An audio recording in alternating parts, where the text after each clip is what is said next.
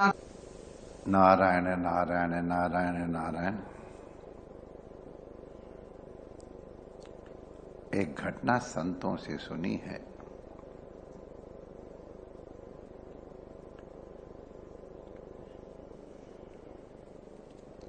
एक आदमी, अमेरिका की घटना है।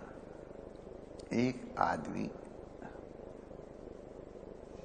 रेल में बैठ करके आ रहा था और बड़ा अनरेस्टफुल जिसको कहते हैं ना वो, बड़ा उद्विग्न सा जैसा लग रहा था। कभी हाथ मसले, कभी ऊपर देखे, कभी ऐसे आँख करे, कभी इस तरह से करे। शांत चित्त होके बैठ नहीं पा रहा था। उस डिब्बे में एक व्यक्ति और था। ये विदेशों में प्रायः करके गाड़ियाँ, बसें खाली होती हैं। भारत में बहत्तर, पचहत्तर की कैपेसिटी है, डिब्बे की उसे दुगना तो एक साधारण बात है, उसकी तो कोई गिनती ही नहीं नॉर्मल है। उससे अधिक बैठ जाते हैं। और फिर भी आवश्यकता की विदेश में प्राय हमने देखा जितनी कैपेसिटी होती थी फुल होती ही नहीं। तो हम, हमारा खाली इसका कोई कमेंट करने का मन नहीं था कि उस डिब्बे में एक और आदमी था। वो इस व्यक्ति की बेचैनी को अनरेस्ट को देख रहा था, बड़े गौर से। और चूँकि और कोई डिब्बे में था नहीं और इसको कौतूहल हुआ। विदेश में पूरी यात्रा निकल जाएगी, पड़ोसी एक दूसरे से बात भी नहीं करेंगे। अरे घर जिनके पास पास में वो नहीं जानते ही नहीं। तो हम, हमारा खाली इसका कोई कमेंट करने का मन नहीं था कि उस डिब्बे में एक और आदमी था। वो इस व्यक्ति की बेचैनी को अनरेस्ट को देख रहा था बड़े गौर से। और चूँकि और कोई डिब्बे में था नहीं और इसको कौतूहल हुआ, विदेश में पूरी यात्रा निकल जाएगी, पड़ोसी एक दूसरे से बात भी नहीं करेंगे। अरे घर जिनके पास पास में वो नहीं जानते। बंबई के फ्लैट्स में मैंने देखा, अपने पड़ोसी के परिवार का नाम नहीं जानते इतने सेल्फ सेंटर्ड हो गए हैं। तो वहाँ कोई किसी जो तुम ठीक अपनी करनी पार उतरनीता कोई किसी से इंटरफेयर नहीं करता है। जब तक कि आप किसी प्रकार से कानून का भंग नहीं करते या उसको तंग नहीं करते। तो ये व्यक्ति अपने सहयात्री को तंग तो नहीं कर रहा था परेशान बहुत था। दूसरे व्यक्ति ने, उस व्यक्ति से पहले वाले व्यक्ति से जो परेशान था, उससे कहा, बंधु, ये मेरा हस्तक्षेप करना किसी प्रकार से उचित नहीं है। लेकिन आप इतने अधिक उद्विग्न हैं, इतने अधिक परेशान हैं कि मैं आपकी परेशानी को देख के परेशान हो रहा हूँ। जैसा कि हम पहले कह चुके हैं, हमारा कोई मतलब नहीं है। लेकिन तो भी मनुष्यता के नाते मैं पूछ रहा हूँ आपकी परेशानी का कारण क्या है? क्या आप समझते हैं कि मैं आपकी इस परेशानी को दूर करने में आपका सहयोग कर सकता हूँ?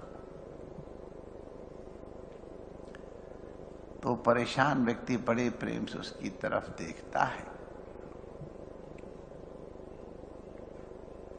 उसने कहा, यद्यप बताने लायक बात तो नहीं है। लेकिन आपने जिस तरह मेरे कष्ट को पहचाना, मेरे आंतरिक दुख की अनुभूति की, जिसके कारण आप हमसे वार्तालाप करने चर्चा कर रहे हैं। इसलिए मैं आपके साथ सच्ची सच्ची बात शेयर कर रहा हूँ। और उस उद्विग्न व्यक्ति ने बताया कि भाई साहब मैंने एक बहुत घोर अपराध किया है।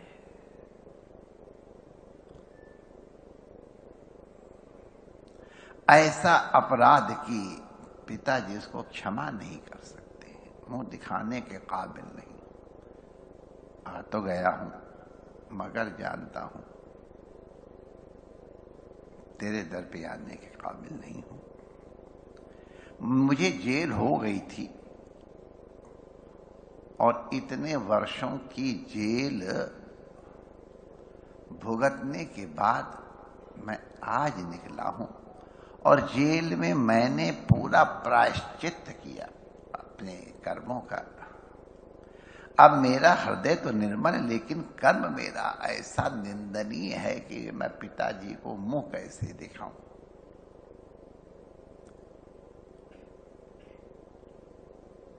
मैंने अपने पिताजी को एक पत्र लिखा है। उस पत्र में मैंने अपनी भूल के प्रति क्षमा याचना की है प्राश्चित की बात कही है। और चूँकि मैं उनको मुँह दिखाने लायक नहीं हूँ, इसलिए मैं सीधे उनके पास नहीं जाऊँगा। हमारे खेत में। हम लोग जब अभी अगला स्टेशन आए इसमें खड़े होंगे, वो स्टॉपेज है। और उसके बाद नेक्स्ट स्टॉपेज जो होगा, वो मेरे गाँव का स्टॉपेज है। गाँव में गाड़ी, गाँव के स्टेशन पे गाड़ी रुकने के लिए जहाँ स्लो होगी, वो हमारे खेत है। उस खेत के बीचों बीच में एक पेड़ लगा हुआ है, छोटा सा। मैंने अपने पिताजी को पत्र लिख के कहा कि पिताजी, मैं आपके पास आने लायक नहीं हूँ, लेकिन यदि आप मुझे क्षमा कर देंगे तो मुझसे जीवन में कभी इस तरह की चूक नहीं होगी। और मैं आपकी यथाशक्ति सेवा करने की चेष्टा करूँगा। आपका समर्पित होकर रहूँगा। लेकिन मुझे हिम्मत नहीं पड़ती है कि आपका जैसा उदार भी कोई हमको क्षमा कर सकेगा। मेरा अपराध ऐसा है। और इसलिए मैंने ये पत्र लिखा है अमुक तारीख से अमुक तारीख के बीच में। कोई पार्टिकुलर डे डेट ट्रेन का नाम इसलिए नहीं दे रहा हूँ कि आपको ह्यूमिलेटिंग ना हो और आप कोई और न प्रयास करें। मैं इन तारीखों के बीच में अपने रेलवे स्टेशन से गुजरूँगा। मेरी टिकट आगे तक की होगी। अपने खेत में जो पौधा लगा, पेड़ लगा है,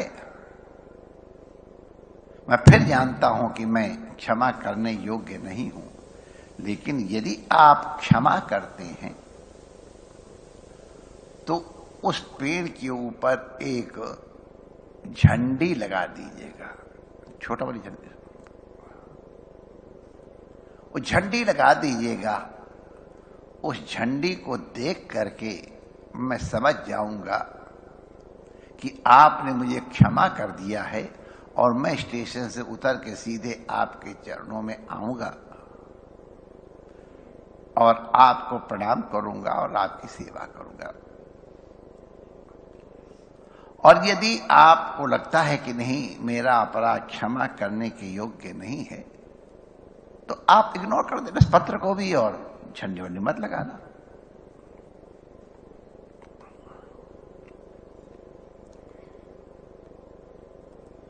तो अगला स्टेशन जब गाड़ी रुकेगी, उसके बाद जो अगला स्टेशन होगा वो मेरे गाँव का है।